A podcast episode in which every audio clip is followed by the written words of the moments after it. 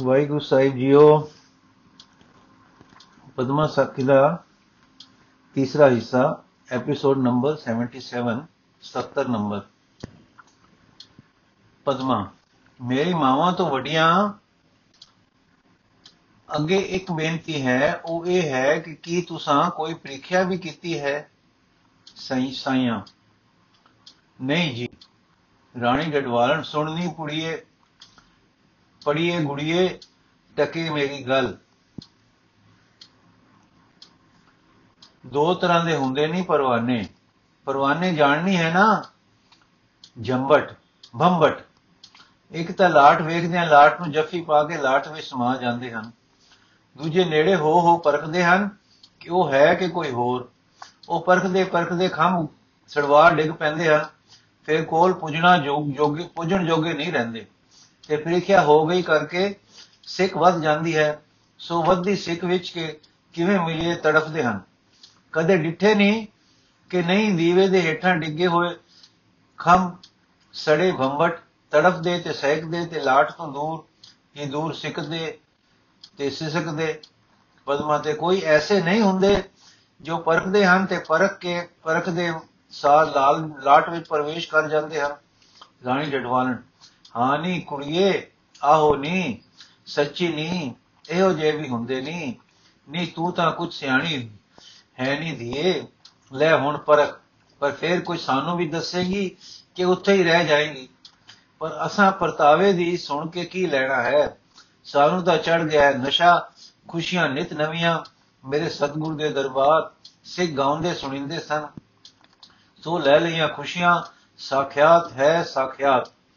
ਪਦਮਾ, ਮੇਰੀ ਬੇਨਤੀ ਇਹ ਹੈ ਕਿ ਜੇ ਮੇਰੀ ਪਰਖ ਵੀ ਸਾਡੇ ਖਿਆਲਾਂ ਨਾਲ ਮਿਲ ਜਾਵੇ, ਤੇ ਮੈਂ ਪਿਤਾ ਜੀ ਨੂੰ ਬਿਨੇ ਕਰਾਂਗੀ, ਤੇ ਤੁਸੀਂ ਵੀ ਆਪਣੇ ਆਪਣੇ ਸਿਰਤਾਜਾਂ ਤੋਂ ਜ਼ੋਰ ਪਾਓ, ਇਹ ਜੰਗ ਬੰਦ ਹੋਣ, ਤੇ ਇੱਕ ਭਾਰੀ ਤਾਕਤ ਤੁਰਕ ਰਾਜ ਦੇ ਵਿਰੁੱਧ ਬਣ ਜਾਵੇ। ਰਾਣੀ ਗੜਵਾਲਣ ਆਖਣਾ ਕੀ ਏ? ਇਹ ਪਹਾੜੀਏ, ਮਾਣੂ, ਖਿਨ ਤੋਲਾ, ਖਿਨ ਮਾਸਾ। ਤਵੇ ਦੀ ਛਿਟ ਪਲ ਭਰ ਸੂ ਸੂ ਫੇਰ ਤੱਤੇ ਦਾ ਤੱਤਾ। ਕੱਲ ਦੇ ਸਾਰੇ ਲੱਟੂ ਹੋ ਗਏ ਹਨ। ਮੇਰਾ ਮਨੁਸ਼ ਤਾਂ ਅੰਮ੍ਰਿਤ ਛਕ ਕੇ ਤਿਆਰ ਵਰਸਿਆਰ ਹੋਣ ਨੂੰ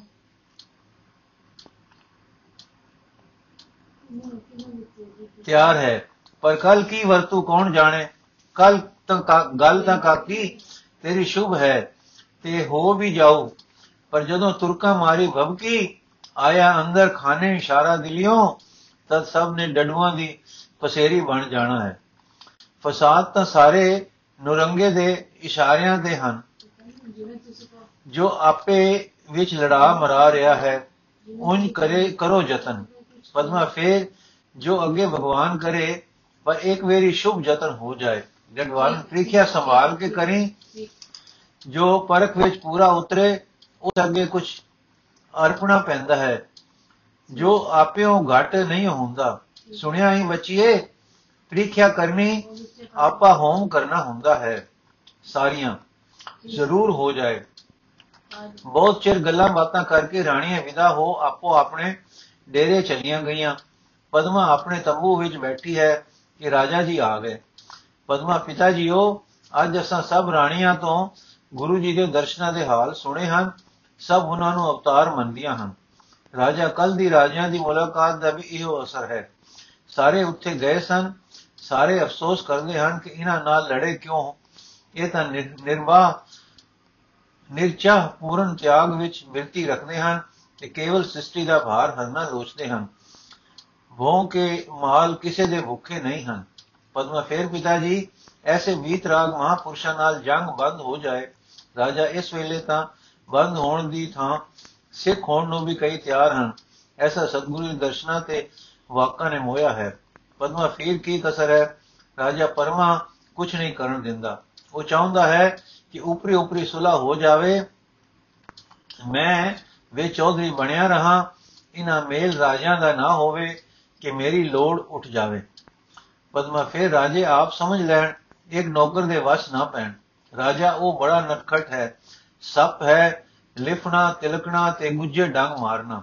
ਪਦਮਾ ਪਰ ਜਦ ਮਾਲਕ ਸੁਚੇਤ ਰਹੇ ਤਾਂ ਫਿਰ ਰਾਜਾ ਠੀਕ ਹੈ ਬੇਟਾ, ਹੁਣ ਆਸ ਤਾਂ ਹੈ ਕਿ ਸ਼ਾਂਤੀ ਰਹੇਗੀ, ਪਰ ਪਦਮਾ, ਪਰ ਕਹਿ ਕੇ ਚੁੱਪ ਹੋ ਗਏ ਹੈ ਉਹ ਪਿਤਾ ਜੀ ਪਿਤਾ ਪਿਆਰੇ ਜੀਓ, ਰਾਜਾ ਕੋਈ ਸੁਣਦਾ ਨਾ ਹੋਵੇ। ਪਦਮਾ ਉੱਠ ਕੇ ਤੰਬੂ ਦੇ ਬਾਹਰ ਗਈ, ਕੋਈ ਨੇੜੇ ਨਹੀਂ ਸੀ ਸਨਿਕੋ ਸੀ। ਸੋ ਦੂਰ ਖੜੀ ਸੀ ਤੇ ਹੋਰ ਗੋਲੀਆਂ ਉਸ ਤੋਂ ਵੀ ਪਰੇ ਸਨ। ਸੋ ਮੋੜ ਆਏ ਪਿਤਾ ਜੀ ਉਹ ਲਾਗੇ ਨੇੜੇ ਕੋਈ ਨਹੀਂ।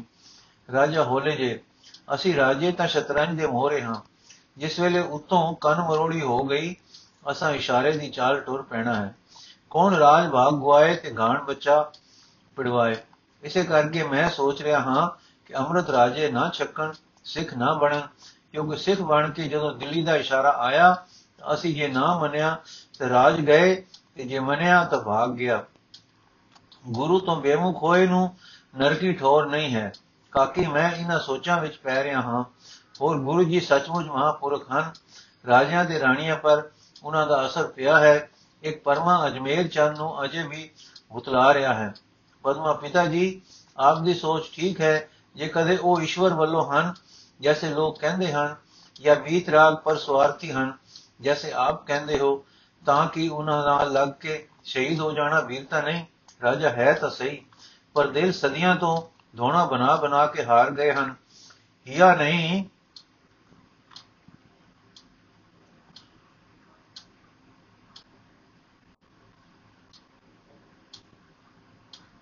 ਪੈਂਦਾ।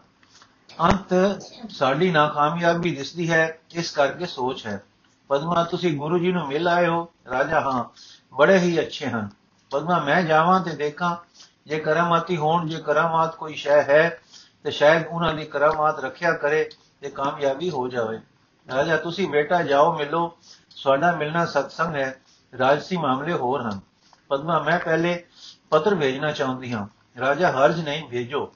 ਇਹ ਗੱਲ ਕਹਿ ਕੇ ਰਾਜਾ ਜੀ ਆਪਣੇ ਤੰਬੂ ਨੂੰ ਚਲੇ ਗਏ ਤੇ ਸਨਿਕੋ ਆ ਗਈ। ਪਦਮਾ ਸਨਿਕੋ ਜੀ, ਮੈਂ ਆਗਿਆ ਲੈ ਲਈ ਹੈ। ਸਨਿਕੋ, ਹੁਣ ਮੈਨੂੰ ਸਨਿਕੋ ਨਾ ਸਦਿਆ ਕਰੋ। ਪਦਮਾ, ਜੋ ਕਹੋ ਸੋ ਸਦਾ, ਪਰ ਕਿਉਂ? ਸਨਿਕੋ, ਮੈਂ ਅੰਮ੍ਰਿਤ ਛਕ ਕੇ ਮਾਨ ਕੌਰ ਬਣ ਗਈ ਹਾਂ।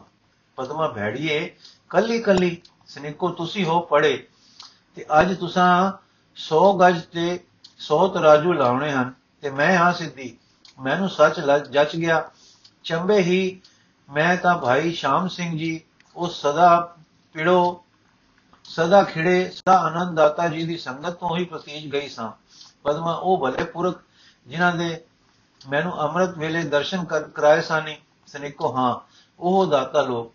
ਪਦਮਾ, ਉਹਨਾਂ ਦੇ ਵਾਕਾਂ ਦਾ ਅਸਰ ਤੇ ਉਸ ਵੇਲੇ ਦੇ ਸ਼ਾਂਤ ਰਸ ਦਾ ਪ੍ਰਭਾਵ ਮੈਨੂੰ ਵੀ ਭੁੱਲਦਾ ਨਹੀਂ। ਸਨਿਕੋ, ਤੇ ਮੈਨੂੰ ਭਰੋਸਾ ਹੈ ਕਿ ਤੁਸੀਂ ਜ਼ਰੂਰ ਕਰਨਾ ਹੈ ਕਿਉਂਕਿ ਪ੍ਰਭ ਜੀ ਵਸੇ ਸਾਧ ਕੀ ਰਸਨਾ ਸੁਖਮਨੀ ਹੁਕਮ ਹੈ ਤੇ ਸਾਧੂ ਜੀਵ ਨੇ ਉਸ ਵੇਲੇ ਕਿਹਾ ਸੀ ਸਮਰਤ ਸਿਰ ਹੱਥ ਧਰੇਗਾ ਇਹ ਵਾਕ ਪੂਰਾ ਹੋਵੇਗਾ ਜਿਉ ਜੀ ਉਹ ਬੜੇ ਉੱਚੇ ਗੁਰੂ ਕੇ ਲਾਡਲੇ ਬੱਚੇ ਹਨ ਪਦਮਾ ਮੁਸਕਰਾ ਕੇ ਅੱਛਾ ਸਨਿਕੋ ਮਾਨ ਕੌਰ ਵਿੱਚ ਫਿਰ ਸਨਿਕੋ ਮੈਨੂੰ ਇਹ ਨਾਮ ਬਖਸ਼ ਦਿਓ ਪਦਮਾ ਭੁੱਲ ਗਈ ਮਾਨ ਕੌਰ ਜੀ ਦੱਸੋ ਹੁਣ ਦਰਸ਼ਨ ਸ੍ਰੀ ਗੁਰੂ ਜੀ ਦੇ ਦੇ ਨੂੰ ਕਦੋਂ ਚਲੀਏ? ਮਾਨਕੁਰ ਜਦੋਂ ਆਖੋ, ਹੁਣੇ ਚੱਲੋ। ਪਦਮਾ ਮੇਰਾ ਚਿੱਤ ਪਹਿਲੇ ਚਿੱਠੀ ਭੇਜਣ ਤੇ ਹੈ। ਮਾਨਕੁਰ ਆਗਿਆ ਮੰਗਣੀ ਹੈ ਕਿ ਸਮਾਂ ਵੇਲ ਦਾ ਪੁੱਛਣਾ ਹੈ। ਪਦਮਾ ਨਹੀਂ ਝਿਜਕ ਕੇ ਕੁਝ ਪਰਤਾਵਾ ਕਰਨਾ ਹੈ। ਮਾਨਕੁਰ ਡਰ ਪਿਆਰੀਏ, ਪਰਤਾਵੇ ਲੈਣ ਕੇ ਉਹ ਦੇਣ? ਤਦੇ ਮੈਂ ਕਿਹਾ ਸੀ ਕਿ ਤੇਰੇ ਪੜੇ ਤੇ ਡਿੱਗੇ ਮਗਜ਼ ਨੇ ਅਜੇ ਕੋਈ ਵੱਲ ਫੇਰ ਖਾਣੇ ਹਨ। ਚੰਗਾ, ਉੱਥੇ ਕਿਹੜੀ ਕਸਰ ਹੈ? ਪਦਮਾ, ਇਹ ਲੈ ਚਿੱਠੀ। ਇਸ ਦਾ ਲਿਆ ਜਵਾਬ ਮਾਨ ਮੈਂ ਪੜ ਸਕਦੀ ਹਾਂ, ਪਦਮਾ ਪੜ ਲੈ। ਮਾਨ ਉੱਚੀ ਆਵਾਜ਼ ਕੇ ਸਾਰਾ ਪੌਣਾ ਦੂਜਾ ਗਾਉਣਾ, ਨਰ ਨਾਰੀ ਥੇ ਦੋਨੋਂ ਹੋਣਾ ਕੁਝ ਖਾਦਾ ਕੁਝ ਲੈ ਕੇ ਸੋਣਾ, ਉੱਤਰ ਦਿਓ ਗੁਰੂ ਜੀ ਕੌਣਾ। ਖੂਬ ਪ੍ਰਸ਼ਨ ਕੀਤੇ ਜੇ।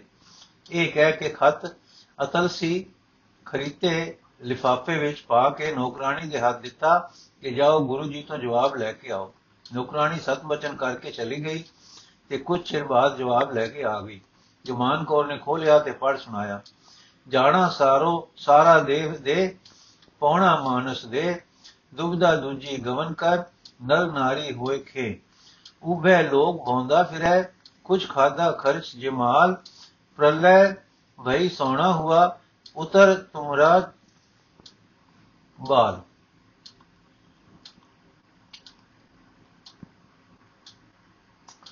ਸਮਝੇ? ਪਦਮਾ, ਹਾਂ। ਮਾਨ ਮੈਨੂੰ ਵੀ ਸਮਝਾਓ। ਪਦਮਾ, ਮੈਂ ਪੁੱਛਿਆ ਸੀ ਸਾਰਾ ਕੌਣ ਹੈ ਤੇ ਪੌਣਾ ਕੌਣ ਹੈ ਤੇ ਦੂਜਾ ਤੇ ਗਾਉਣਾ ਟੁਰ ਪੈਣਾ ਕੀ ਹੈ? ਦੋ ਭੈਣ ਘਰ ਘਰ ਨਰ ਨਾਰ ਦੇ ਕਿਹੜੇ ਹਨ? ਕੁਝ ਖਾ ਕੇ ਕੁਝ ਨਾਲ ਲੈ ਕੇ ਉਹ ਸੌਂ ਗਏ। ਦੱਸੋ ਇਹ ਕੀ ਹੈ?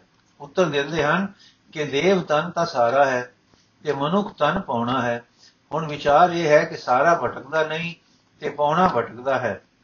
ਇਸ ਕਰਕੇ ਪਾਉਣਾ ਦੁਬਿਧਾ ਵਿੱਚ ਚਲਾ ਜਾਂਦਾ ਹੈ, ਸੋ ਦੂਜਾ ਕੌਣ ਹੋਇਆ?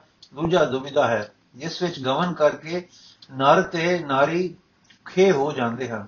ਇਸ ਲੋਕ ਵਿੱਚ ਕੁਝ ਮਾਲ ਖਾ ਖਰਚ ਕੇ ਦੁਬਿਧਾ ਕਾਰਨ ਸਭ ਕੋਈ ਦੋਹਾਂ ਜਾਨਾਂ ਵਿੱਚ ਭਟਕਦਾ ਫਿਰਦਾ ਹੈ। ਇਹਨਾਂ ਦਾ ਸੌਣਾ ਪ੍ਰਲय ਵਿੱਚ ਹੋ ਸਕਦਾ ਹੈ, ਨਹੀਂ ਤਾਂ ਭਟਕ ਹੀ ਭਟਕ ਹੈ। ਮਾਨ ਕੋਈ ਹੋਰ ਡੂੰਗੀ ਵਿਚਾਰ, ਪਦਮਾ ਡੂੰਗੀ ਸੋਚ ਵਿੱਚ ਲੈ ਗਈ ਤੇ ਕੁਝ ਚਿਰਾਂ ਪਿੱਛੋਂ ਹੁੰਗਾਰਾ ਭਰ ਕੇ ਹਾਂ ਇੱਕ ਹੋਰ ਖਿਆਲ ਵੀ ਫੁਰਦਾ ਹੈ ਤੇ ਗੁਰੂ ਜੀ ਦੇ ਉੱਤਰ ਦਾ ਇਹ ਭਾਵ ਵੀ ਜਾਪਦਾ ਹੈ।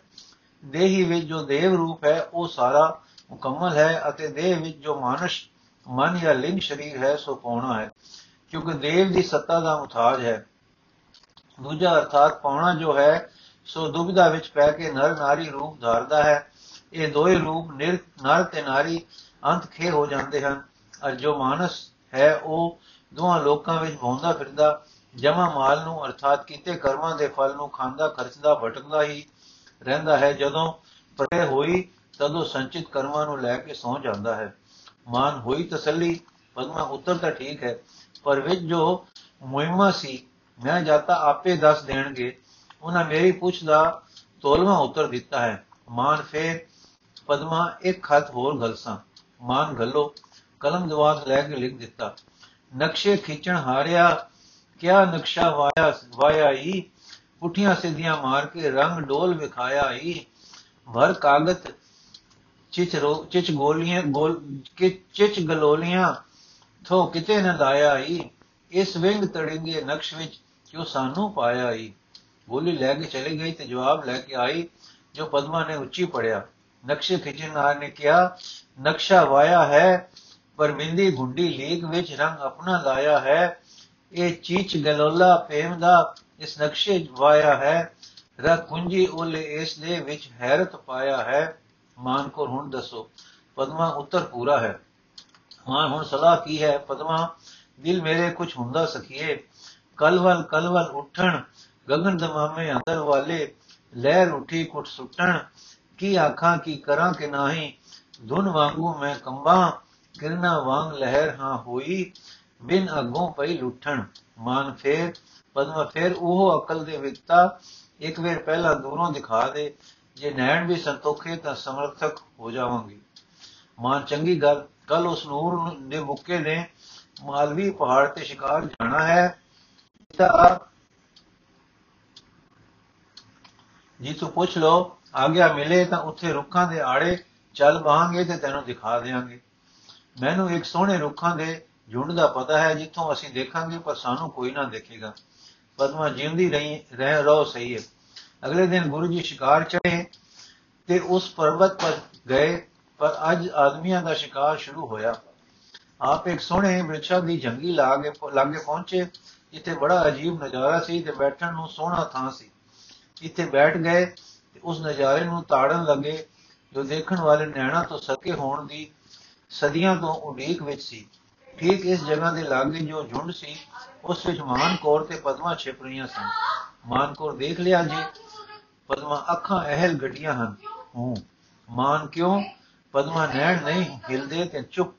ਮਾਨ ਬੋਲੋ ਤਾਂ ਸਹੀ, ਪਦਮਾ ਚੁੱਪ। ਮਾਨ ਕਿਉਂ? ਪਦਮਾ ਚੁੱਪ।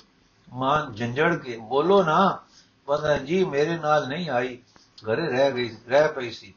ਮਾਨ ਤੇ ਬੋਲੋ ਬੋਲੇ ਕਿਕੂ ਹੋ, ਪਦਮਾ ਹੁਣੇ ਆਈ ਸੀ, ਮੁੜ ਚੱਲੀ ਹੈ ਮਾਨ ਠਹਿਰ ਕੇ, ਹੁਣ ਤਾਂ ਦੱਸੋ, ਪਦਮਾ ਨੈਣਾ ਨੂੰ ਜੀਵ ਨਹੀਂ, ਜੀਵ ਨੂੰ ਨੈਣ ਨਹੀਂ। ਮਾਨ ਮਨ ਮੰਨਿਆ, ਪਦਮਾ ਉਹੀ ਡਰ ਲੱਗਦਾ ਹੈ। ਮਾਨ ਦੀ ਬਾਹ ਘੁੱਟ ਕੇ, ਮਾਨ ਕਿਉਂ? ਪਦਮਾ ਪਤਾ ਨਹੀਂ। ਮਾਨ, ਮੈਂ ਹੁਣ ਕੁਝ ਨਾ ਬੋਲਾਂ। ਬਹੁਤ ਚਿਰ ਚੁੱਪ ਰਹਿ ਕੇ ਬਿਠਾ ਜੇ ਉਹ ਕੌਣ ਆ ਰਿਹਾ ਹੈ? ਪਦਮਾ, ਕੋਈ ਗਧੀਲਾ ਜੈਸਾ ਹੈ। ਮਾਨ, ਅਸੀਂ ਰੱਤਾ ਅੱਗੇ ਹੋ ਜਾਈਏ। ਤੇ ਸੁਣੀਏ। ਨੈਣਾ ਸਰਬਤ ਪੀ ਲਿਆ ਹੈ, ਪਰ ਕੰਨ ਤੇ ਆਏ ਹਨ। ਦੋਵੇਂ ਮਲਕੜੇ ਅੱਗੇ ਹੋ ਗਈਆਂ ਤੇ ਕੰਨ ਲਾ ਦਿੱਤੇ। ਗਧੀਲਾ ਚਰਨੀ ਢਹਿ ਕੇ हे ਤ੍ਰਾਣ ਕਰਤਾ ਤਾਰ ਲੈ, ਸਤਗੁਰ ਜੀ, ਤੂੰ ਕੌਣ ਹੈ? ਗਧੀਲਾ, ਮੈਂ ਰੇਵਾ ਕਾ ਨੰਦਨ ਪਿਆਰੋ, ਜਗ ਰਿਵਾਲ ਨਾਮ ਮੁਝਦਾਰੋ ਸਤਿਗੁਰੂ ਜੀ, ਆਪਣੀ ਵਿਖਿਆ ਸੁਣਾਓ। ਰਿਵਾਲ, ਮੇਰੀ ਮਾਤਾ ਨੇ ਮੈਨੂੰ ਤਪ ਕਰਨ ਨੂੰ ਕਿਹਾ। ਤਪ ਮੈਂ ਰਾਜ ਵਾਸਨਾ ਧਾਰ ਕੇ ਕੀਤਾ, ਸੋ ਮੈਂ ਰਾਜਾ ਹੋਇਆ। ਇੱਥੇ ਮੈਂ ਰਾਜ ਕੀਤਾ, ਮੰਡੀ ਨਗਰ ਉਸਾਇਆ ਪਰ ਫਿਰ ਜਖ ਨਾਮੇ ਇੱਕ ਕੌਮ ਨੇ ਮੈਨੂੰ ਜੰਗ ਕਰਕੇ ਹਰਾ ਦਿੱਤਾ ਤੇ ਰਾਜ ਭਾਗ ਖੋ ਲਿਆ। ਮੈਂ ਫਿਰ ਇਸ ਟਿਕਾਣੇ ਤਪ ਤਪਿਆ। ਇਹ ਤੀਰਥ ਰਵਾਲਸਰ ਇੱਥੇ ਬਣਿਆ। ਜਲ ਵਿੱਚ ਪੱਥਰ ਤਰ ਰਹੇ ਹਨ ਪਰ ਮੈਂ ਭਵ ਸਾਗਰ ਨਾ ਤਰਿਆ। ਸਤਿਗੁਰੂ ਜੀ ਪਹਿਲਾਂ ਤਪ ਤੋਂ ਮਨ ਦੇ ਸੁਖ ਵਾਸਤੇ ਨਾ ਕੀਤਾ, ਰਾਜ ਪਾਇਆ। ਜੇ ਸਮੇਂ ਸਿਰ ਖੁਸ਼ ਖੁਸ਼ ਗਿਆ, ਜੋ ਸਮੇਂ ਸਿਰ ਖੁਸ਼ ਗਿਆ ਦੂਜਾ ਤਪ ਕੀਤਾ, ਮਨ ਦੇ ਸੁਖ ਵਾਸਤੇ ਨਾ ਕੀਤਾ। ਮਨ ਵਿੱਚ ਸਤਰੂਆਂ ਨਾਲ ਵਹਿ ਰਿਹਾ ਤੇ ਰਿੰਦੀਆਂ ਸਿੱਧੀਆਂ ਵਿੱਚ ਗਿਆਨ ਰਿਹਾ। ਉਮਰ ਵਧਾਉਣ ਤੇ ਪ੍ਰਾਣਾਯਾਮ ਕਰ ਕਰ ਨਾਟਕਾਂ, ਚੇਟਕਾਂ ਤੇ ਹੋਰ ਹੋਰ ਕੰਮਾਂ ਵਿੱਚ ਲੱਗਾ ਰਿਹਾ। ਤ੍ਰਾਣ ਕਿਸ ਤਰ੍ਹਾਂ ਹੋਵੇ? ਹਿਰਦੇ ਵਿੱਚ ਆਪੇ ਦੇ ਸੁਖ ਦੀ ਲਾਲਸਾ ਫੁਰਦੀ, ਅੰਤਰ ਆਤਮੇ ਪਰਮੇਸ਼ਰ ਜੀ ਨਾਲ ਉਤਾਰਾਂ, ਉਤਾਹਾਂ ਦੇ ਮਿਲਾਪ ਦੇ ਸੁਖ ਦੀ ਲਗਨ ਲੱਗਦੀ, ਤਦ ਕਲਿਆਣ ਹੁੰਦੀ। ਪਰਸਪਦ ਅਭੈ ਪਦ ਮਿਲਦਾ। ਹੁਣ ਉਮਰ ਵਧਾ ਲਈ ਤਾਂ ਕਿ ਕਾਲਜੇ ਰੜਕਦੀ ਹੈ ਕਸਕ ਦੁੱਖਾਂ ਨਾਲ ਵੈਰ ਦੀ ਤੇ ਪ੍ਰਾਪਤੀ ਹੋਈ ਹੈ, ਨਾਟਕ ਚੇਟਕ ਦੀ ਰਿਵਾਲ ਸਤ। ਆਪਨੇ ਸਤ ਆਖਿਆ ਹੈ ਮੇਰੇ ਅੰਦਰ ਇਹ ਮੈਲ ਹੈ ਮੈਂ ਇਹ ਕੱਢ ਨਹੀਂ ਸਕਿਆ। ਆਪ ਦਾ ਜਸ ਸੁਣਦਾ ਤੇ ਆਰਾਧਨਾ ਕਰਦਾ ਰਿਹਾ ਹਾਂ, ਮੈਨੂੰ ਤਾਰ ਲੋ ਇਸ ਵੇਲੇ ਇਕਾਂਤ ਸੀ, ਭਾਈ ਉਜਾੜ ਸੀ, ਡਾਢੀ ਉਜਾੜ ਸੀ ਤੇ ਟਿਕਾਓ ਸੀ। ਸੋਹਣੇ ਸਤਗੁਰੂ ਜੀ ਦੇ ਇਲਾਹੀ ਗਲੇ ਤੋਂ ਉਠਿਆ ਨਾਲ ਧੁਨ ਲੈ ਲਈ, ਇਸਨੇ ਮਾਰੂ ਦੀ, ਇੱਕ ਅਚਜ ਵਿਰਾਗ ਦਾ ਸਮਾਂ ਛਾ ਗਿਆ ਤੇ ਸ਼ਬਦ ਹੋਇਆ, ਜਿਸ ਗ੍ਰਹਿ ਬਹੁਤ, ਤਿਸੇ ਗ੍ਰਹਿ ਚਿੰਤਾ, ਜਿਸ ਗ੍ਰਹਿ ਥੋਰੀ ਸੋ ਫਿਰੈ ਭ੍ਰਮੰਤਾ ਦੂ ਵਿਵਸਥਾ ਤੇ ਜੋ ਮੁਕਤਾ, ਸੋਈ ਸੁਹਲਾ ਵਾਲੀਐ ਗ੍ਰਹਿ ਰਾਜ ਮੈਂ ਨਰਕ ਉਦਾਸ ਕਰੋ, ਕਰੋਂਦਾ ਮੋ ਵਿਦ ਵੇਦ ਪਾਠ ਸਭ ਸੋਧਾ, ਦੇਹੀ ਮੈਂ ਜੋ ਰਹਿ ਅਲਿਪਤਾ, ਤਿਸ ਜਨ ਕੀ ਪੂਰਨ ਗਾਲੀਐ, ਜਾਗਤ ਸੁਤਾ ਭਰਮ ਵਿਗੁਤਾ ਬਿਨ ਗੁਰ ਮੁਕਤ ਨ ਹੋਈਐ ਮੀਤਾ, ਸਾਧ ਸੰਗ ਟੁੱਟੈ ਹੋ ਬੰਧਨ, ਏਕੋ ਏਕ ਨਿਹਾਲੀਐ, ਕਰਮ ਕਰੇ ਤ ਬੰਧਾ, ਨ ਕਰੇ ਤ ਨਿੰਦਾ, ਮੋਹ ਮਗਨ ਮਨ ਵਿਆਪਿਆ ਚਿੰਦਾ। ਗੁਰ ਪ੍ਰਸਾਦ ਸੁਖ ਦੁਖ ਸਮਝਾਣੈ ਘਟ ਘਟ ਰਾਮ ਹਿਆਲੀਐ ਸੰਸਾਰੈ ਮੈਂ ਸਹਿਸਾ ਵਿਆਪੈ ਅਖਤ ਕਥਾ ਗੋਚਰ ਨਹੀਂ ਜਾਪੈ ਜਿਸੇ 부ਝਾਏ ਸੋਈ 부ਝੈ ਉਹ ਬਾਲਕ ਵਾਂਗੀ ਪਾਲੀਐ ਛੋੜ ਬਹਿ ਤੋ ਛੁਟੈ ਨਾਹੀ ਜੋ ਸਿੰਚੈ ਤੋ ਤੋ ਤੋ ਭੋ ਮਨ ਮਾਹੀ ਇਸੀ ਮੈਂ ਜਿਸ ਕੀ ਪਤ ਰਖੈ ਤੇ ਸਾਧੂ ਚੌਰ ਢਾਲੀਐ ਜੋ ਸੂਰਤ ਸੀ ਹੋਏ ਮਰਨਾ, ਜੋ ਭਾਗੈ ਤਿਸ ਜੋ ਨੀ ਫਿਰਨਾ, ਜੋ ਵਰਤਾਏ ਸੋਈ ਭਲ ਮਾਨੈ। ਬੂਝੁਕ ਮੈਂ ਦੁਰਮਤ ਜਾਲੀਐ ਜਿਤ ਚਿਤ ਲਾਵੇ, ਤਿਤ ਤਿਤ ਲਗਨਾ। ਕਹਿ ਕਰ ਵੇਖੈ ਆਪਣੇ ਜਚਨਾ, ਨਾਨਕ ਕੇ ਪੂਰਨ ਸੁਖ ਦਾਤੇ, ਤੂੰ ਦੇ ਤ ਨਾਮ ਸੰਭਾਲੀਐ। ਇਸ ਸ਼ਬਦ ਤੋਂ ਸੰਸਾਰ ਦੀਆਂ ਗ੍ਰਸ ਸੰਨਿਆਸ, ਉਦਾਸ ਘਰ ਕਰਮ, ਅਕਰਮ, ਦੋਵੇਂ ਹੱਦਾਂ ਦੇ ਨਕਸ਼ੇ ਮਿਟ ਕੇ ਇੱਕ ਰਜ਼ਾ ਪਰ ਅਡੋਲ ਟਿਕਣ ਦਾ ਸਮਾਂ ਬਚ ਗਿਆ। ਸਤਿਗੁਰੂ, ਰਿਵਾਲ ਰਾਜ ਵਿੱਚ ਆਫਰ ਆਫਰ ਜਾਈਦਾ ਹੈ। ਘਰਾਂ ਵਿੱਚ ਗ੍ਰਸਤ ਦੇ ਹੰਕਾਰ ਵਿੱਚ ਨਰਕ ਤਿਆਰ ਕਰ ਲਈਦਾ ਹੈ। ਉਦਾਸੀ ਹੋ ਕੇ ਤੇ ਤੈ ਤੈ ਵਾਂਗ ਕ੍ਰੋਧ ਵੱਧ ਜਾਂਦਾ ਹੈ। ਜੋ ਸਾਧ ਸੰਗਤ ਕਰਦਾ, ਗੁਰਮੁਖ ਹੁੰਦਾ, ਨਾਮ ਜਪਦਾ ਤੇ ਰਜ਼ਾ ਪਰ ਦ੍ਰਿੜ ਹੁੰਦਾ, ਜੋ ਮੇਰ ਤਕਾਉਂਦਾ ਤੇ ਸ਼ਰਨ ਸੰਭਾਲਦਾ ਹੈ, ਜੋ ਕੁਝ ਕਰੇ ਸੋਈ ਸੁਖ ਮਾਨੂ ਉਸ ਦੀ ਦੁਰਮਤ ਸੜਦੀ ਹੈ। ਉਹ ਬਾਲਕ ਵਾਂਗੂ ਪਾਲਿਆ ਜਾਂਦਾ ਹੈ। ਉਸ ਦਾ ਰਾਖਾ ਕੋਈ ਹੋਰ ਹੋ ਜਾਂਦਾ ਹੈ, ਉਹ ਕਲਿਆਣ ਪ੍ਰਾਪਤ ਕਰਦਾ ਹੈ।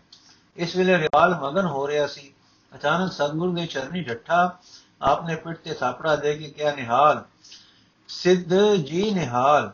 ਇਹ ਕਹਿੰਦੇ ਉਸ ਦੀ ਸੁਰਤ ਹੋ ਮਾਇਆ, ਕ੍ਰੋਧ, ਉਦਾਸੀ ਤੋਂ ਨਿਕਲੀ, ਸਾਫ਼ ਮੰਡਲੀ ਚੜ ਗਈ। ਆਪਾ ਰੋਗ ਹੋ ਦਿਸਿਆ ਠੰਡ ਵਰਤ ਗਈ ਤੇ ਬੋਲਿਆ, ਧਨ ਤੂੰ ਧਨ ਤੂੰ, ਹੈ ਦਾਤੇ, ਧਨ, ਆ ਅੱਜ ਇੱਕ ਨਵੀਂ ਗੱਲ ਅੰਦਰ ਆ ਪ੍ਰਤੀਤ ਹੋਈ ਹੈ। ਇਹ ਠੰਡ ਜਈ ਕੀ ਹੈ? ਇਹ ਠੰਡ ਜਨਮਾਂ ਦੇ ਤਪਾਂ ਵਿੱਚ ਨਹੀਂ ਦੇਖੀ ਸੀ। ਉਮਰ ਲੰਮੀ ਕਰ ਲਈ, ਪਰ ਇਹ ਠੰਡ ਮੇਰੀ ਜਈ ਨਹੀਂ ਸੀ ਮਾਣੀ।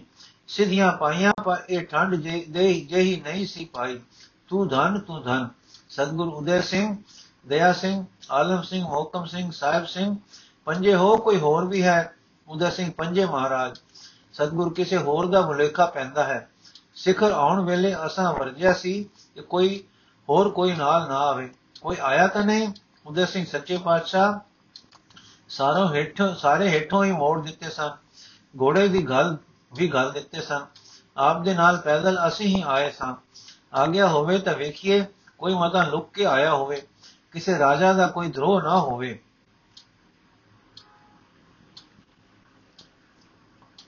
ਸਤਗੁਰੂ ਜੀ, ਨਹੀਂ, ਖੁਸ਼ਬੂ ਮਿੱਤਰ ਦੀ ਹੈ। ਦਇਆ ਸਿੰਘ ਜੀ, ਅਨੰਦ ਸਾਹਿਬ ਜੀ ਦਾ ਪਾਠ ਕਰੋ।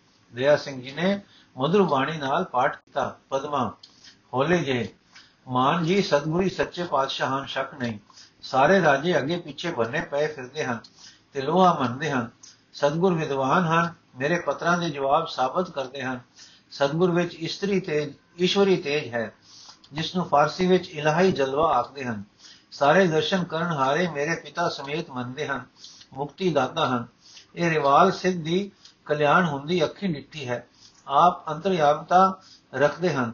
ਦੇਖੋ ਸਾਡੇ ਹੋਣ ਨੂੰ ਚਾਹੇ ਅਸੀਂ ਕਿੰਨੇ ਛਿਪੇ ਹਾਂ ਲੱਗ ਗਏ ਹਨ ਅਰ ਇਹ ਤਾਂ ਪਛਾਣ ਗਏ ਹਨ ਕਿ ਮਿੱਤਰ ਹਾਂ, ਮਾਨੋ, ਮਨ, ਅਜੇ ਵੀ ਤਸੱਲੀ ਦੀ ਲੋੜ ਹੈ, ਪਦਮਾ ਲੋੜ ਤਾਂ ਹੋਰ ਕੋਈ ਨਹੀਂ।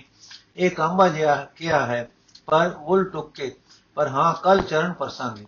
ਮਾਨ, ਸਤ ਬਚਨ, ਕਿਹੜੀ ਕਾਲ ਹੈ? ਜਦ ਤੱਕ ਮਨ ਨਾ ਮੰਨੇ, ਤਦ ਤੱਕ ਅਮਨੇ, ਅਮਨ ਆਇਆ ਵੀ ਇਮਾਨ ਵਿੱਚ ਸ਼ੁਮਾਰ ਨਹੀਂ, ਅਸੀਂ ਫਿਰ ਚਲਿਏ। ਪਦਮਾ, ਨਹੀਂ, ਰਤਾ ਕੋ ਹੋਰ। ਹਾਂ, ਪਹਿਲਾਂ ਅਕਹਿ ਜੀ ਮਹਾਰਾਜ ਜਾ ਜਾ ਲੈਣ। ਉਧਰ ਸਤਗੁਰੂ ਜੀ ਟੁਰ ਪਏ, ਇਧਰੋਂ ਮਗਰੋਂ ਇਹ ਮਲਕੜੇ ਟੁਰ ਪਈਆਂ ਤੇ ਆਪਣੇ ਡੇਰੇ ਜਾ ਪੁੱਜੀਆਂ। ਪਰਮਾ ਆਪਣੇ ਤੰਬੂ ਵਿੱਚ ਪਿਆ ਹੈ, ਨੌਕਰ ਚਾਕਰ ਕਮੀ ਲੱਗੇ ਹਨ, ਤੇ ਇਹਨਾਂ ਦਾ ਮਨੋਰਾਜ ਆਪਣੇ ਆਪ ਨਾਲ ਟੁਰ ਰਿਹਾ ਹੈ, ਜਿਸ ਸਵਰਗ ਦੇ ਤੇ ਆਪਣਨ ਦੇ ਫਿਕਰ ਵਿੱਚ ਸਨ, ਉਹ ਨੇੜੇ ਨੇੜੇ ਹੈ ਇਹ ਖੁਸ਼ੀ ਨਾਲ ਆਪਣੇ ਆਪ ਨੂੰ ਕਹਿ ਰਹੇ ਹਨ। ਓਏ ਮਾਂ ਦਿਆ ਪਰਮਿਆ ਪਰਮਿਆ ਤੇ ਲੋਕਾਂ ਦੇ ਆ ਪਰਮਾਨੰਦਾ ਹੁਣ ਤਾਂ ਸਿਖਰੇ ਆ ਗਿਆ। ਬਾਈ ਧਾਰ ਦੇ ਰਾਜੇ ਸਮਝਦੇ ਹਨ ਕਿ ਤੂੰ ਅਕਲ ਦਾ ਕੋਟ ਤੇ ਭਾਰੀ ਨੀਤੀਗਿਆ ਹੈ। ਸੁਲਾ ਕਰਾ ਦਿੱਤੀ, ਸ਼ਾਂਤੀ ਹੋ ਗਈ। ਫਿਰ ਕਿਸੇ ਰਾਜੇ ਨੂੰ ਟੁਰ ਕੇ ਅਨੰਦਪੁਰ ਨਹੀਂ ਜਾਣਾ ਪਿਆ। ਇਹ ਸਾਡੀਆਂ ਅਕਲਾਂ। ਗੁਰੂ ਘਰ ਵਿੱਚ ਉਹ ਕਮਾਲ ਹਾਸਲ ਹੈ ਕਿ ਜੋ ਚਾਹਾਂ, ਸੋ ਹੋਵੇ। ਲੜਨ ਸਿੱਖ, ਮਰਨ ਸਿੱਖ, ਸੇਵਾ ਕਰਨ ਸਿੱਖ, ਖਜ਼ਾਨੇ ਭਜਨ ਸਿੱਖ ਤੇ ਤੋਰਾ ਤੁਰੇ ਸਾਡਾ ਜੋ ਕਹੀਏ, ਸੋ ਗੁਰੂ ਕਰੇ, ਜਿਸ ਰਾਹ ਟੋਰੀਏ ਟੁਰੇ ਉਸੇ ਰਾਹ ਗੁਰੂ। ਇਹਨਾਂ ਵੱਡਿਆਂ ਲੋਕਾਂ ਦਾ ਕੀ ਹੈ? ਰਤਾ ਮਹਿਮਾ ਕਰ ਛੱਡੀ, ਜਿਸ ਰੁਖ ਦੇ ਹੋਏ, ਉਸ ਰੁਖ ਵਿੱਚ ਹਾਂ ਕਰ ਦਿੱਤੀ। ਜਿਸ ਗੱਲ ਦੇ ਸ਼ੱਕੀ ਹੋਏ, ਉਸ ਵਿੱਚ ਕੋਈ ਮਦਦ ਕਰ ਛੱਡੀ। ਫਿਰ ਪਏ ਕੰਮ ਕੰਮ ਲੋ ਸਿੱਖਾਂ ਵਿੱਚ ਸ਼ਰਧਾ, ਸੇਵਾ ਤੇ ਪਿਆਰ, ਸਾਡੇ ਵਿੱਚ ਚਤੁਰਾਈ, ਸਭ ਤੋਂ ਅੱਗੇ ਮੋਹਰੀ, ਪਰ ਮਨਾ, ਹੋਸ਼ਕਾਰ, ਖੁਸ਼ ਨਾ ਹੋ। ਅਕਲ ਦੇ ਸਾਟੇ ਸਾਜੇ ਕੋਟ ਸਦਾ ਅਕਲ ਤੇ ਨੀਤੀ ਦੀਆਂ ਨੀਹਾਂ ਤੇ ਟਿਕਦੇ ਹਨ। ਸਾਵਧਾਨਤਾ ਚੌਕਸਾਈ ਹਾਂ, ਖਬਰਦਾਰ, ਗਾਫਲੀ ਨਹੀਂ। ਪਰਮਿਆ ਇਸ ਵੇਲੇ ਗੁਰੂ ਘਰ ਵਿੱਚ ਤੂੰ ਚੌਧਰੀ ਰਾਜ ਘਰਾਂ ਵਿੱਚ ਤੂੰ ਚੌਧਰੀ, ਪਰ ਜੇ ਕਿਤੇ ਰਾਜਿਆਂ ਤੇ ਗੁਰੂ ਦੀ ਸੁਲਾ ਅੰਦਰਲੇ ਭਾਵ ਨਾਲ ਹੋ ਗਈ, ਫਿਰ ਤੈਨੂੰ ਕਿਨੇ ਪੁੱਛਣਾ ਨਹੀਂ? ਕੁੜਮ ਕੁੜਮ ਰਲੇ ਤੇ ਵਿਚੋਲੇ ਰਹੇ ਖੱਲੇ। ਵਾਲੀ ਗੱਲ ਹੋ ਜਾਏਗੀ। ਸੁਲਾ ਤਾਂ ਹੋ ਗਈ ਐਨੀ ਕਿ ਕਈ ਰਾਜੇ ਸਰਦਵਾਨ ਹੋ ਗਏ, ਕਈ ਰਾਣੀਆਂ ਸ਼ਰਧਾ ਭਰਪੂਰ ਹੋ ਗਈਆਂ। ਇਹ ਨਹੀਂ ਹੋ ਨਹੀਂ ਹੋ ਚੰਗਾ। ਹੁਣ ਸੰਭਾਲਾ ਕਰ ਲੈ, ਪਿੱਛੋਂ ਪੇਸ਼ ਨਹੀਂ ਜਾਣੀ। ਪਰ ਹਾਂ, ਪਹਾੜੀਆਂ ਨੂੰ ਬੁਤਲਾਉਂਦਿਆਂ ਕਿਹੜਾ ਚਿਰ ਲੱਗਦਾ ਹੈ? ਇਹਨਾਂ ਨੂੰ ਅੱਜ ਚਾਹਾਂ ਤਾਂ ਅੱਜ ਇੱਥੇ ਹੀ ਇੱਥੇ ਹੀ ਲੜਾ ਦਿਆਂ। ਪਰ ਜੇ ਲੜਾ ਦਿਆਂ, ਤਾਂ ਗੁਰੂ ਅਣਜਾਣ ਨਹੀਂ। ਆਇਆ ਮੇਲੇ ਤੇ ਹੈ ਤੇ ਨਾਲ ਸਾਰੇ ਯੋਧੇ ਆਏ ਹਨ। ਪਤਾ ਕਿਸੇ ਨੂੰ ਨਹੀਂ ਲੱਗਾ ਪਰ ਗੋਲੀ ਬਰੂਦ ਵੀ ਨਾਲ ਚੋਖਾ ਆਇਆ ਹੈ। ਛਿੜ ਪਈ ਤਾਂ ਗੁਰੂ ਉਤੋਂ ਹੀ ਗੋਤ ਮਾਰੇਗਾ।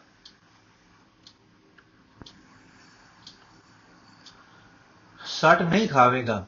ਵੇਲਾ ਤਾਂ ਚੰਗਾ ਸੀ ਕਿ ਇੱਥੇ ਹੀ ਕੰਮ ਪਾਰ ਕਰਦੇ। ਪਰ ਹੈ, ਸੋਚ ਲੈ, ਇੱਕ ਤਾਂ ਗੁਰੂ ਤਿਆਰ ਬਰ ਤਿਆਰ ਹੈ। ਦੂਜੇ, ਜੇ ਗੁਰੂ ਨਾ ਰਹੇ, ਤਾਂ ਤੇਰੀ ਚੌਧਰ ਕਿਵੇਂ ਰਹੇ? ਗੁਰੂ ਰਹੇ ਤਾਂ ਰਾਜੇ ਤੈਨੂੰ ਵਿੱਚ ਪਾਉਂਦੇ ਰਹਿਣ। ਸੋ ਜਿਉਣ ਦੇਵੇ, ਦੇ ਜੀਣ ਜਿਉਣ ਦੇਵੋ। ਜਿਉਣ ਦੇਵੇਂ, ਪਰ ਰਹਿਣ ਵਿੱਚ ਵਿੱਚ ਤੇ ਰਹਿਣ ਉਪਰੋਂ ਮਿਲੇ ਅੰਦਰੋਂ ਵਕ ਬਸ ਹੁਣ ਵਿੱਚ ਇੱਕ ਗੱਲ ਖਿਆਲ ਕਰਕੇ, ਜੇ ਸੁਲਾ ਦੀ ਗੰਢ ਤੂੰ ਪਾਈ ਹੈ ਪੋਲੀ ਪੋਲੀ ਰਹੇ ਪੀੜੀ ਨਾ ਹੋ ਜਾਏ ਮਤਾਂ ਲੋੜ ਵੇਲੇ ਤੂੰ ਨਾ ਖੋਲ ਸਕੇ। ਹਾਂ, ਪਰਮਾਨੰਦਾ, ਹਾਂ, ਸੱਚੀ ਐਸ਼ਵਰਜ ਸਿਖਰੇ ਹੈ, ਤੇਰਾ ਐਸ ਵੇਲੇ ਐਸ ਵੇਲੇ ਬਿਰਥਾ ਸੁਪਨੇ ਪਦਮਾ ਆਈ ਹੋਈ ਹੈ ਇੱਥੇ, ਪੰਡਤਾ ਹੈ ਖਟ ਖਟ ਖਟ ਖਟ ਕੰਨ ਲਾ ਕੇ ਮਨ ਵਿੱਚ। ਇਹ ਕੀ ਹੈ? ਉੱਚੀ ਕੌਣ ਹੈ? ਜੀਤੂ ਹੋ ਤਾਂ ਜੀਤੂ ਜੀ। ਘਰੇ ਤੇ ਆਇਆ ਹਾਂ। ਪਦਮਾ ਕਿਉਂ ਸੁਖ ਹੈ? ਜੀਤੂ ਪੱਤਰਕਾ ਲਿਆਇਆ ਹਾਂ। ਐ ਲੋ ਪਰਮੇ ਨੇ ਪੱਤਰ ਲਿਆ ਤੇ ਪੜਿਆ ਇੱਕ ਰੰਗ ਸਾਵਾ ਤੇ ਇੱਕ ਪੀਲਾ। ਫਿਰ ਚਿੱਟਾ ਬੰਗਾ ਚਿਹਰੇ ਦਾ ਹੋ ਗਿਆ। ਕੀ ਹੋਇਆ ਹੈ? ਸ਼੍ਰੀ ਪਰਮਾਨੰਦ ਜੀ ਮਹਾਰਾਜ ਨੂੰ ਕੀ ਹੋਇਆ ਹੈ? ਅੱਖਾਂ ਭਰ ਆਈਆਂ। ਹੱਡ ਕੋਰੇ ਆਉਣ ਲੱਗ ਪਏ। ਉਹ ਜਗਤ ਦੇ ਜੁਗਤੀਆਂ ਦੇ ਜੋੜ ਜੋੜਿਆ ਤੋੜਿਆ। ਕੀ ਵਰਤ ਗਿਆ? ਆ ਇਨਸਾਨ ਦਾ ਦਿਲ ਜਿੱਥੇ ਅਕਲ ਦੇ ਚੂਹੇ ਦੀਆਂ ਖੁੱਡਾਂ ਵਰਗੇ ਵਲਦਾਰ ਪੌਲ ਭਰ ਦਿੱਤੇ ਹਨ, ਉੱਥੇ ਵੀ ਸੱਟ ਵੱਜਦੀ ਹੈ। ਪਰਮੇ ਜੀ ਦਾ ਇੱਕ ਇੱਕ ਪੁੱਤ ਸਖਤ ਬਿਮਾਰ ਪਿਆ ਹੈ, ਬਿਲਾਸਪੁਰ ਵਿੱਚ दारू ਹੋ ਰਿਹਾ ਹੈ, ਪਰ ਆਸ ਨਹੀਂ ਕਿ ਬੱਚੇ। ਹਾਏ, ਅੱਖਾਂ ਦਾ ਤਾਰਾ, ਸਿੱਖ ਦੀ ਔਲਾਦ, ਇੱਕੋ ਇਕਲੋਤਾ, ਪਰਮੇ ਲਈ ਜਿਵੇਂ ਅਸਮਾਨ ਕਾਲੇ ਹੋ ਗਏ, ਜਗਤ ਸੁਨ ਹੋ ਗਿਆ, ਚੱਕਰ ਦੇ ਚੱਕਰ ਆ ਰਹੇ ਹਨ, ਨਿਰਾਸ਼ਤਾ ਕਲੇਜਾ ਤੋੜ ਰਹੀ ਹੈ ਸਰੀਰ ਵਿੱਚ ਬਲ ਨਹੀਂ ਰਿਹਾ ਅੱਖਾਂ ਵਿੱਚ ਚਾਨਣ ਨਹੀਂ ਰਿਹਾ ਕਿੰਨਾ ਚਿਰ ਇਸ ਤਰ੍ਹਾਂ ਰਹਿ ਕੇ ਫਿਰ ਪਰਮੇ ਹੋਰੀ ਹੋਸ਼ ਵਿੱਚ ਆਏ ਤੇ ਬੋਲੇ ਪਰਮਾਨੰਦ ਓਏ ਜੀਤੂ ਕਾਕੇ ਦਾ ਕੀ ਹਾਲ ਹੈ ਜੀਤੂ ਮਹਾਰਾਜ ਕੇ ਗਲਾਨਿਓ ਗੁਜ਼ਰ ਗਿਆ ਹੋਗੂ ਹੋਗ ਬੜਾ ਲਾਚਾਰ ਸੀ ਪਰਮਾ ਤਕੜਾ ਹੋ ਕੇ दारू ਜੀਤੂ ਹੈ ਮਹਾਰਾਜ दारू ਦੀ ਕੀ ਹੈ ਕੀ ਦੀ ਕੇ ਰਹੀ ਪਰਵਾ ਤੇਰੇ ਘਰ ਮੈਂ ਵੈਦ ਹਜ਼ਾਰ ਹਕੀਮ ਸਹਿ ਵੈਦ ਹਜ਼ਾਰ ਹਕੀਮ, ਪਰਮਾ ਜਾਓ ਆਪਣੇ ਆਪ ਨਾਲ। ਰੇ ਮਨ ਹੁਣ ਕੀ ਆਸ ਹੈ? ਇਹ ਮਨ ਹੁਣ ਕੀ ਆਸ ਹੈ? ਇੱਕ ਭਗਵੰਤ ਦੀ, ਭਗਵੰਤ ਨੇ ਬਿਮਾਰ ਕੀਤਾ। ਉਸ ਵੱਲੋਂ ਆਸ ਤਾਂ ਦਿਸਦੀ ਪਈ ਸੀ, ਪਈ ਹੈ ਕਿ ਕੋਈ ਪੇਸ਼ ਭਗਵੰਤ ਨਾਲ ਕੋਈ ਪੂਜਾ ਜਪ, ਪੂਜਾਪਣ, ਹਵਨ, ਮਿੰਨਤ ਤਰਲਾ ਮੈਂ ਮਿੰਨਤ ਕਰਾਂ। ਹਾਏ, ਕਿਸ ਨੱਕ ਨਾਲ ਸੁਣੇਗਾ? ਨਹੀਂ, ਭਗਵੰਤ ਕਹੇਗਾ, ਹੁਣ ਆਪਣੀ ਲੋੜ ਨੂੰ ਆਇਆ ਹੈ। ਮਤਲਬ ਵੀ ਪ੍ਰਾਰਥਨਾ ਕਰਾਂ ਕਿ ਕੀ ਮੂੰਹ ਲੈ ਕੇ ਪਾਪ ਤੇ ਪਾਪਾਂ ਦੀ ਪਾਈ ਸੰਗ ਆਪਣੇ ਪਾਪ ਸ਼ਰਮਿੰਦਿਆਂ ਕਰਦੇ ਹਨ। ਲੋਕੀ ਆਖਦੇ ਹਨ, ਗੁਰੂ ਕਰਮਾਤੀ ਹੈ। ਕਈ ਗੱਲਾਂ ਡਿਠੀਆਂ ਵੀ ਹਨ। ਚਲੋ, ਗੁਰੂ ਨੂੰ ਕਹੀਏ, ਕੋਈ ਰੇਖ ਵਿੱਚ ਵੇਖ ਮਾਰੇਗਾ, ਪਰ ਗੁਰੂ ਆਦਮੀ ਹੈ, ਕਰਮਾਤ ਅਸੰਭਵ ਹੈ, ਮੂਰਖਾਂ ਦਾ ਪਰਚਾਵਾ ਹੈ। ਸੋਚ ਕੇ ਨਹੀਂ ਹੋਏ, ਜੋਗ ਦਰਸ਼ਨ ਵਿਭੂਤੀ ਜਾਂ ਪਾਦ ਵਿੱਚ ਅਕਲ ਗੋਚਰਾ ਕਰ ਦੱਸਿਆ ਹੈ ਕਿ ਇੱਥੇ, ਜਿੱਥੇ ਇਕਾਗਰ ਚਿਤ ਆਪਣਾ ਧਿਆਨ ਜੋੜੇ, ਉੱਥੇ ਹੀ ਸਿੱਧੀ ਹੈ। ਗੁਰੂ ਯੋਗੀ ਤਾਂ ਹੈ ਤ੍ਰਿਪਹਿਰੇ ਉੱਠ ਕੇ ਬਹਿ ਜਾਂਦਾ ਹੈ ਔਰ ਰਹਿੰਦਾ ਅਲੇਪ ਹੀ ਹੈ, ਯੋਗੀ ਹੈ ਹੈ ਤਾਂ ਯੋਗੀ, ਚਲੋ ਕਰੋ ਅਰਜ਼, ਤੇਰੇ ਨਾਲ ਪਿਆਰ ਵੀ ਹੈ, ਪਰ ਕੀ ਤੇਰੇ ਖੋਟਾਂ ਨੂੰ ਨਹੀਂ ਜਾਣਦਾ ਨਹੀਂ ਜਾਣਦਾ ਤਾਂ ਮਾਰ ਪਛਾੜਦਾ ਨਹੀਂ ਜਾਣਦਾ ਹੋ ਨਿਤਿਗਿਆ ਪੁਰਖ ਜਾਣ ਕੇ ਵੀ ਫੇਰ ਨਹੀਂ ਜਿਤਾਇਆ ਕਰਦੇ, ਤੇ ਇਹ ਸਿੱਖ ਫਕੀਰ ਤਾਂ ਦੇਖ ਕੇ ਅੰਡਿਟ ਕਰਦੇ ਹਨ, ਠਗਿੰਦੇ ਹਨ ਪਰ ਜਿਤਾਉਂਦੇ ਨਹੀਂ, ਓਹੋ, ਨਿਰਾਸ਼ਾ ਕੋਈ ਹਾਲਤ ਹੋਵੇ ਤੇਰੇ ਪਾਸ ਕੋਈ ਹੀਲਾ ਤੇ दारू ਪੁੱਤ ਪਹੁੰਚਾਉਣ ਦਾ ਨਹੀਂ, ਡੁੱਬਦੇ ਨੂੰ ਤੀਲੇ ਦਾ ਸਹਾਰਾ, ਇਹੋ ਇੱਕ ਆਸ ਹੈ। ਸੋ ਚੱਲ ਦੇਖ, ਜੇ ਤੀਰ ਤੁੱਕਾ ਲੱਗ ਜਾਏ। ਇਹੋ ਜੀਆਂ ਸੋਚਦਾ, ਵਿੰਗੇ ਤੁੰਦੇ ਮਨ ਨੂੰ ਕੁਲ ਕੁਲ ਤੇ ਲਿਆਉਂਦਾ। ਗੁਰੂ ਜੀ ਦੇ ਹਜ਼ੂਰ ਪ੍ਰਸ਼ਾਦ ਲੈ ਕੇ ਪਹੁੰਚਾ। ਅੱਗੇ ਰਾਗੀ ਸਿੰਘ ਇਹ ਸ਼ਬਦ ਗਾਉ ਰਹੇ ਸਨ। ਬੋ ਪਰ ਪੰਚ ਕਰ ਪਰ ਧਨ ਲਿਆਵੇ ਸੁਤਾਰਾ ਪੇ ਹਨ ਲੁਟਾਵੇ। ਮਨ ਮੇਰੇ ਭੂਲੇ ਕਪੜ ਨ ਕੀਜੈ, ਅੰਤ ਨਿਬੇਰਾ ਤੇਰੇ ਜੀ ਪਹਿਲੀ ਜਰਾਓ। ਛਿਨ ਛਿਨ ਤਨ ਛੀਜੈ, ਜਰਾ ਜਨਾਵੇ ਤਬ ਤੇਰੀ ਉਹ ਕੋਈ ਪਾਣੀ ਹੋ ਨਾ ਪਾਵੇ। ਕਹਿਤ ਕਬੀਰ, ਕੋਈ ਨਹੀਂ ਤੇਰਾ, ਹਿੰਦ ਰਾਮ ਕੀ ਨ ਜਪੈ ਸਵੇਰਾ। ਭੋਗ ਪੈ ਤੇ ਸਤਗੁਰ ਨੇ ਆਦਰ ਨਾਲ ਕਿਹਾ, ਆਓ ਪਰਮਾਨੰਦ ਜੀ, ਅੱਜ ਪੀਲੇ ਭੂਖ ਹੋ ਰਹੇ ਹੋ। ਜਗਤ ਸਥਿਰ ਜਾਣਗੇ, ਜਾਣ ਕੇ ਜੋ ਕੋਟ ਦਾ ਉਚਾਰਦੇ ਸੀ, ਕੋਈ ਇੱਟ ਖਿੜਕ ਗਈ ਪਰਮਾ ਜੀ ਖਿਸਕਣ ਲੱਗੀ ਹੈ, ਕੋਈ ਮਿਹਰ ਕਰੋ, ਨਾ ਖਿਸਕੇ। ਗੁਰੂ ਜੀ ਕਰਮ ਗਤੀ ਟਾਰੀ ਕਿਉਂ ਟਰੇ? ਮੁਸਕਰਾ ਪਏ। ਪਰਮਾ ਆਪ ਹੀ ਕਰਮ ਗਤੀ ਦੇ ਫਲ ਪ੍ਰਦਾਤਾ ਅਸਮਾਨਾਂ ਤੇ ਹੋ, ਆਪ ਹੀ ਇੱਥੇ ਹੋ, ਸਤਗੁਰ ਨੈਣ ਮੀਟ ਗਏ। ਉਧਰ ਸੰਗਤ ਵਿੱਚ ਹੌਲੇ ਹੌਲੇ ਗੱਲਾਂ ਛਿੜ ਪਈਆਂ। ਉਧਰ ਸਿੰਘ, ਅੱਜ ਇਹ ਬਿੱਲੀ ਬੜੀ ਛੇਕੇ ਨਮਾਜ਼ਾਂ ਪੜਦੀ ਆਈ ਹੈ। ਧਿਆਨ ਸਿੰਘ, ਕੋਈ ਸੱਟ ਪਈ ਸੂ? ਪੁੜੀ ਸੂ ਕਲੇਜੇ। ਐਵੇਂ ਕਦਮ ਪਸੀਜਦੇ ਹਨ ਪੁਰਾਣੇ ਪਾਪੀ? ਦਇਆ ਸਿੰਘ, ਲੱਗਾ ਸੂ ਕੋਈ ਬਾਣ? ਵੇਖੋ ਨਾ ਅਥਰੂ ਰੁਕਦੇ ਨਹੀਂ ਸੂ। ਬੁੱਲ ਥਿੜਕਦੇ ਸੂ। ਦੌਲਤ ਸਿੰਘ ਪੀਰਾਂ ਨਾਲ ਪੰਜ ਕਰਦਾ ਸੀ। ਅੰਤਰਯਾਮੀ ਨੂੰ ਟਪਲੇ ਲਾਉਂਦਾ ਸੀ। ਪੈ ਗਈ ਨਾ, ਮਹਿਤਾਬ ਸਿੰਘ, ਮਨ ਮੇਰੇ ਭੂਲੇ ਕਪੜ ਨਾ ਕੀਜੈ। ਅੰਤ ਨਿਮੇਰਾ ਤੇਰੇ ਜੀ ਪੈ ਲੀਜੈ। ਸਤਿਗੁਰੂ ਜੀ ਨੈਣ ਖੋਲ ਕੇ ਤੇ ਪੰਮੇ ਵੱਲ ਤੱਕ ਕੇ ਪਰਮ ਨੰਦਾ ਦੁਕਰੇ ਸੁਕ੍ਰਿਤ ਥਾਰੋ ਕਰਮ ਰੀ। ਬਾਕੀ ਦੀ ਸਾਖੀ ਅਸੀਂ ਕੱਲ ਪੜਾਂਗੇ ਜੀ। ਵਾਹਿਗੁਰੂ ਜੀ ਕਾ ਖਾਲਸਾ, ਵਾਹਿਗੁਰੂ ਜੀ ਕੀ ਫਤਿਹ।